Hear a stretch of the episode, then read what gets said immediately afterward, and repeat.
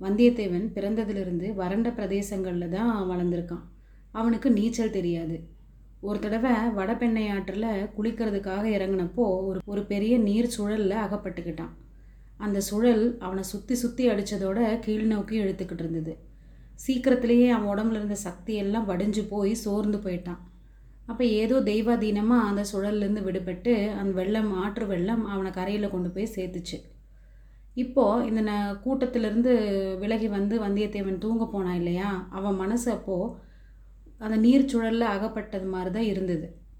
ஒரு பெரிய ராஜாங்க சதி சூழலில் தன்னோட விருப்பம் இல்லாமையே வந்து விழுந்துட்ட மாதிரியும் இதிலிருந்து எப்படி தப்பிக்க போகிறோன்னு வந்தியத்தேவன் யோசிச்சுட்டே வந்து படுக்கிறான். சோழ சாம்ராஜ்யத்துக்கு வெளிப்பகைவர்களால் இருந்த ஆபத்து இப்போ தான் கொஞ்ச நாளாக தான் நீங்கி இருந்தது. ஆதித்த கரிகாலர் மகாவீரர் போர்க்கலையில் நிபுணர் ராஜதந்திரத்தில் சாணக்கியர். தன்னோட அறிவாற்றலையும் சோழ நாட்டு படைகளோட போர் திறனையும் பயன்படுத்தி வெளிப்பகையை ஒருவாறு ஒழிச்சு கட்டிட்டாரு. ஆனால் இப்போது வெளிப்பகையை விட ஆபத்து நிறைந்த இந்த உட்பகையோட விளைவு என்னவா இருக்கும் அப்படின்னு வந்தியத்தேவனுக்கு ஒரே குழப்பமாக இருக்குது சோழ நாட்டோட புகழ்பெற்ற வீரர்களும் அமைச்சர்களும் முக்கியமான அதிகாரிகளும் சிற்றரசர்களும் சேர்ந்து இந்த மாதிரி ஒரு சதி ஆலோசனை கூட்டம் நடத்துகிறாங்க அப்படிங்கிறது வந்தியத்தேவனுக்கு நம்பவே முடியல. இந்த மாதிரி கூட்டம் நடக்கிறது இதுதான் முதல் தடவையாக இருக்குமா? இளையராணியை அழைச்சிட்டு போகிறேங்கிற பேரில் மதுராந்தகரை மூடு பள்ளக்கில் வச்சு கூட்டிகிட்டு போய் பழுவேட்டரையர் இது வரைக்கும் இது மாதிரி எத்தனை கூட்டங்கள் நடத்தியிருப்பார்? இதனுடைய விளைவு எல்லாம் என்னவா இருக்கும்? ஆதித்த கரிகாலருக்கு பிடிச்ச மாதிரி நடந்துக்கிட்டு சோழ சாம்ராஜ்யத்தில் ஒரு பெரிய இடத்துக்கு வரணும். காலாகாலத்தில் வானர் குலத்தோட பூர்வீக ராஜ்யத்தை கூட திரும்பி வாங்கிக்கலாம் அப்படின்னு நினச்சோமே. இதுக்கெல்லாம் ஆதாரமாக எந்த புளியங்கொம்பை பிடிச்சோமோ அந்த புளியங்கொம்பே உடஞ்சிடும் போல இருக்கே. ஆனால் நியாயம் என்ன தர்மம் என்ன? உண்மையிலேயே அடுத்தபடியாக பட்டத்துக்கு வரக்கூடிய உரிமை யாருக்கு இருக்குது மதுராந்தகருக்கா? இளவரசர் ஆதித்த கரிகாலருக்கா? இதையெல்லாம் யோசிச்சு யோசிச்சு வந்தியத்தேவனுக்கு தூக்கமே வரல. ரொம்ப நேரத்துக்கு அப்புறம் தான் சூரியன் உதயமாகிற நேரத்தில் தான் தூங்க ஆரம்பித்தான் விடிஞ்சதுக்கப்புறம் வெயில் சுளீர்னு வந்து வந்தியத்தேவன் மேலே அடிச்சிட்டு இருந்தும் கூட அவன் எந்திரிக்கல. கந்தமாறன் வந்து எழுப்புனதுக்கப்புறம் தான் விழுந்தடிச்சிட்டு எந்திரிக்கிறான்.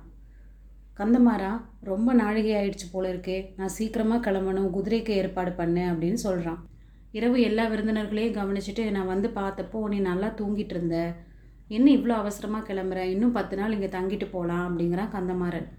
இல்லைப்பா தஞ்சாவூரில் என்னோடய மாமனுக்கு உடம்பு ரொம்ப சரியில்லை. அவர் பிழைக்கிறதே கஷ்டம்னு சொல்லிட்டாங்க. அதனால நான் உடனே கிளம்பணும் அப்படின்னு ஒரே போட பொய்ய சொல்கிறான் வந்தியத்தேவன். உடனே கந்தமாறன் அவனை காலையில் சாப்பிட வச்சு நானும் உன் கூட கொள்ளிடக்கரை வரைக்கும் வரேன். ராத்திரி கூட உங்ககிட்ட நல்ல முறையில் பேச முடியல. போகிற வழியில் நம்ம பேசிக்கிட்டே போகலாம் அப்படின்னு சொல்லி கூட கிளம்புறான். ரெண்டு பேரும் பழைய கதைகளெல்லாம் பேசிக்கிட்டே வந்துட்டுருக்காங்க அப்போது வந்தியத்தேவன் கேட்குறான் கந்தமாரா நேற்று அந்த புறத்தில் உன்னோட தங்கச்சியை நான் பார்க்கவே இல்லை. உங்கள் அம்மா பின்னாடி அவள் ஒளிஞ்சு நின்றுட்டு இருந்ததுனால அவளோட முகம் கூட எனக்கு சரியாக தெரியல. அவள் பேர் என்ன சொன்னேன் அப்படின்னு கேட்குறான் கந்தமாறன் எதுவுமே பேசாமல் மௌனமாக வந்துட்டுருக்கான் பரவாயில்ல பரவாயில்ல. நீ தான் திரும்பி வரும்போது உன் வீட்டில் பத்து நாள் தங்கிட்டு போகணுன்னு சொல்லியிருக்கேல்ல. அப்போ வரும்போது நான் பார்த்துக்கிறேன் அப்படின்னு சொல்கிறான் வந்தியத்தேவன். இப்போ வந்தியத்தேவன் ஏன் கந்தமாறன் கிட்ட தான் அவளோட தங்கச்சியை பற்றி பேசுகிறான் அப்படின்னா ரெண்டு பேரும் வடபெண்ணை ஆற்றங்கரையில் காவலில் இருந்தப்போ கந்தமாறன் தன் தங்கையை வந்தியத்தேவனுக்கு மனம் முடிச்சு கொடுக்கணும் அப்படிங்கிற பேச்சை அடிக்கடி எடுத்துகிட்டு இருப்பான். வந்தியத்தேவன் தான் தன் வீட்டுக்கு மருமகனாக வரணும் அப்படின்னு கந்தமாறன் நினச்சிட்டு இருப்பான். அதனால தான் வந்தியத்தேவன் பேச்சு கொடுத்து பார்க்குறான் கந்தமாறன் கிட்டேருந்து ஏதாவது பதில் வாங்க முடியுமா அப்படின்னு. அப்போ கந்தமாறன் சொல்கிறான் வந்தியத்தேவா நீ இனிமே என் தங்கச்சியோட பேச்சை எடுக்காத.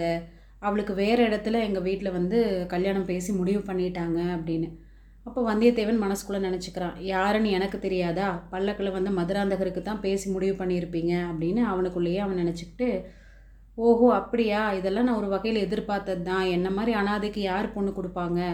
நாடும் வீடும் ஊரும் இல்லாதவனுக்கு பொண்ணு கொடுக்கறது கஷ்டம்தானே? அப்படின்னு சொன்னதும் கந்தமாறனுக்கு மனசுக்கு ரொம்ப கஷ்டமாக போயிடுது. இப்படியெல்லாம் என் வீட்டு ஆளுங்களை பற்றியும் என்னை பற்றியும் தப்பாக பேசாத.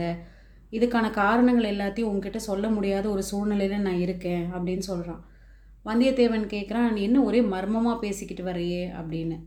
ஆமாம் இப்போ என்னால் எதுவும் உங்ககிட்ட சொல்ல முடியாது. ஆனால் கூடிய சீக்கிரமே நம்ம ரெண்டு பேருமே ஒரே கட்சியில் நின்று தோளோடு தோல் சேர்ந்து போரிடுற காலம் வரும். அப்போ நான் சொல்கிறேன் அப்படிங்கிறான். என்னது போர் வரப்போகுதா? யுத்தம் எதாவது வரப்போகுதா? இல்லை நீ ஈழ நாட்டுக்கு தான் போக போறியா? அப்படின்னு வந்தியத்தேவன் கேட்குறான் ஈழ நாட்டில் நடக்கிற யுத்தத்தை பற்றி கேட்டீங்கன்னா நீயே சிரிப்ப. சரி சரி வா. அதுக்குள்ளே கொள்ளிடக்கரையே வந்துருச்சு அப்படின்னு சொல்லி கொள்ளிடக்கரைக்கு வந்து சேர்றாங்க.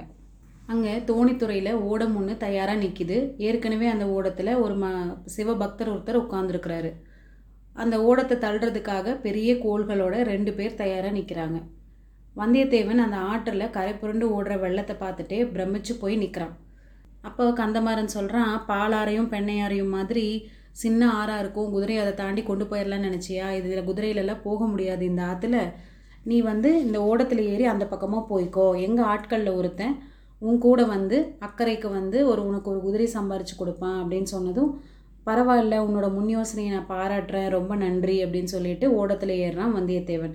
அவனோடையே கந்தமாறனோட ஆள் வேலையாள் ஒருத்தனும் வந்து ஓடத்தில் ஏறுறான். இப்போ ஓடக்காரர்கள் கோல் போட ஆரம்பிச்சிட்டாங்க ஓடமும் மெதுவாக நகருது. அப்போது கரையில் கொஞ்சம் தூரத்தில் நிறுத்து நிறுத்து படகை நிறுத்து அப்படின்னு ஒருத்தன் கத்திக்கிட்டே ஓடி வரான். அவன் யாருன்னா நம்ம ஆழ்வார்க்கடியான் தான். ஓடத்தில் இருந்து சைவர் சொல்கிறாரு அந்த பாஷாண்டி கூட நான் வரமாட்டேன். ஓடத்தை சீக்கிரமாக விடு. அவனை ஏற்றிக்க வேண்டாம். அப்படின்னு ஓடம் தள்ளுறவங்க கிட்ட சொல்கிறாரு அதுக்கு வந்தியத்தேவன் சொல்கிறான் இல்லை ஓடத்தில் தான் இடம் இருக்குல்ல அவனையும் ஏற்றிக்கிட்டு போகலாம் அப்படின்னு சொல்லி நிறுத்த சொல்கிறான் வந்தியத்தேவனுக்கு ஆழ்வார்க்கடியான் கிட்ட கேட்டு தெரிஞ்சுக்க வேண்டிய விஷயங்கள் நிறைய இருந்தது.